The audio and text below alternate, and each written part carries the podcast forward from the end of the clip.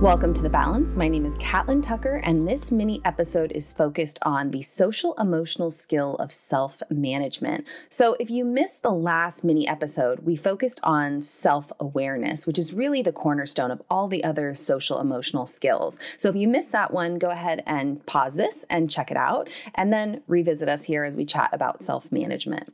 So, self management is the ability to regulate one's feelings, one's thoughts, behaviors effectively in a variety variety of situations, hopefully to achieve a particular outcome or goal.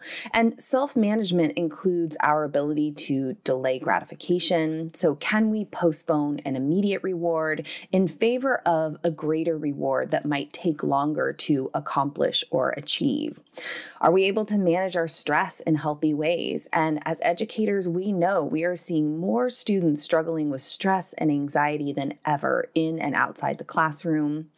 Are we motivated to pursue and kind of stick with challenging tasks? And I know that's another thing I hear a lot of educators kind of feel frustrated by, which is when students approach a task that is really challenging, or maybe it's unfamiliar, or it's causing them to stretch in uncomfortable ways, they tend to kind of throw their hands up in the air and say, you know, I don't know how to do this, or I don't want to do this. So, can we get them to a place where they're motivated to stick with those challenging tasks? And obviously, as well to enjoy the agency to make meaningful decisions in or- order to accomplish specific goals. All of these things are part of the skill of self management. And to really help students cultivate these skills, I want educators to consider the following questions, kind of really thinking about your current practice. First, what strategies do you think you can provide students to help them manage their emotions and even reflect on the impact of their actions? How can we support students in cultivating stress management strategies? Where might those live in the day to day routines in our classrooms?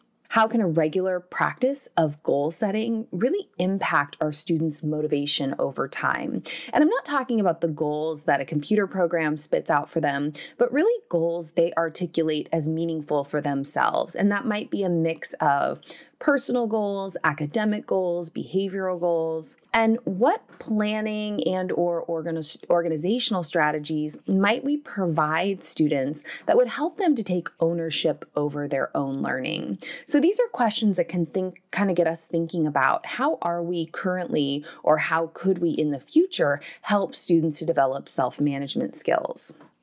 Now, self management has a lot of benefits. Um, there was a really large scale study done that found that self management is a better indicator of student learning than other measures of socio emotional skills, um, which I thought was really interesting. So, it positively impacts graduation rates when students can self manage, academic achievement, self efficacy, or their kind of confidence in their ability to complete work or navigate complex tasks.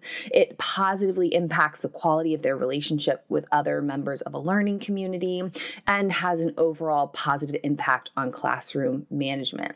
So, how can we help students to develop this ability to regulate their thoughts, feelings, and behaviors without it feeling like an add on, something additional we have to do, but instead kind of folding it into our day to day work with learners. So, the first strategy I think is really helpful is just having a regular routine for setting academic, behavioral, and or personal goals. Some teachers like to do this kind of short form goal setting where the welcome task on Monday asks students to sit, think about something they hope to achieve or work toward that week, and keep goals really narrow and focused so students can experience success accomplishing a goal in a very short period of time. So maybe the welcome task on a Monday is to set an academic or behavioral goal that a student want, wants to work toward.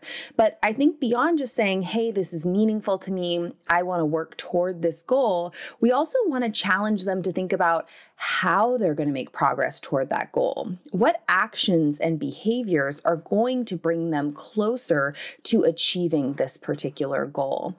And even, you know, kind of a third step in this goal setting process is to ask them to think about what would achieving that goal, what would success feel like or look like? What do they expect to experience if they successfully reach a particular goal. And then on Friday, you can end the week with kind of a reflection on their progress toward the particular goal they set on Monday. That's one way to approach it. Other teachers might prefer to have students set three SMART goals in relation to a particular grading period. So, lots of different ways to get students setting goals, but we want to really build it into the fabric of our classroom. And if we conference with students, you know, anchoring those conversations in their goal setting tasks can be, or their goal setting sheets can be very, very powerful and grounding. The second kind of strategy is teaching students how to kind of prioritize tasks, maybe make to do lists that they can work from, whether that's on paper or using a tool like Google Keep. I think one of the things I've observed a lot working with students, particularly secondary students, is they have so many different classes that they are taking at a given time, and the different tasks can end up piling up and feel very overwhelming. So, simply listing them out so that students can kind of check them off as they complete a particular task, whether again it's in an agenda, a to do list, um, a digital space like a Google Keep, just helping students wrap their minds around what is it that I have to do? What are my top priorities on this list? And then when I'm done with things, let's cross it off so I know what I've achieved and what I need to kind of focus on next. Another way to kind of get students improving their own self management is to have a meaningful strategy in place when students make a mistake in the classroom, right? They have a misstep, they do something they shouldn't do.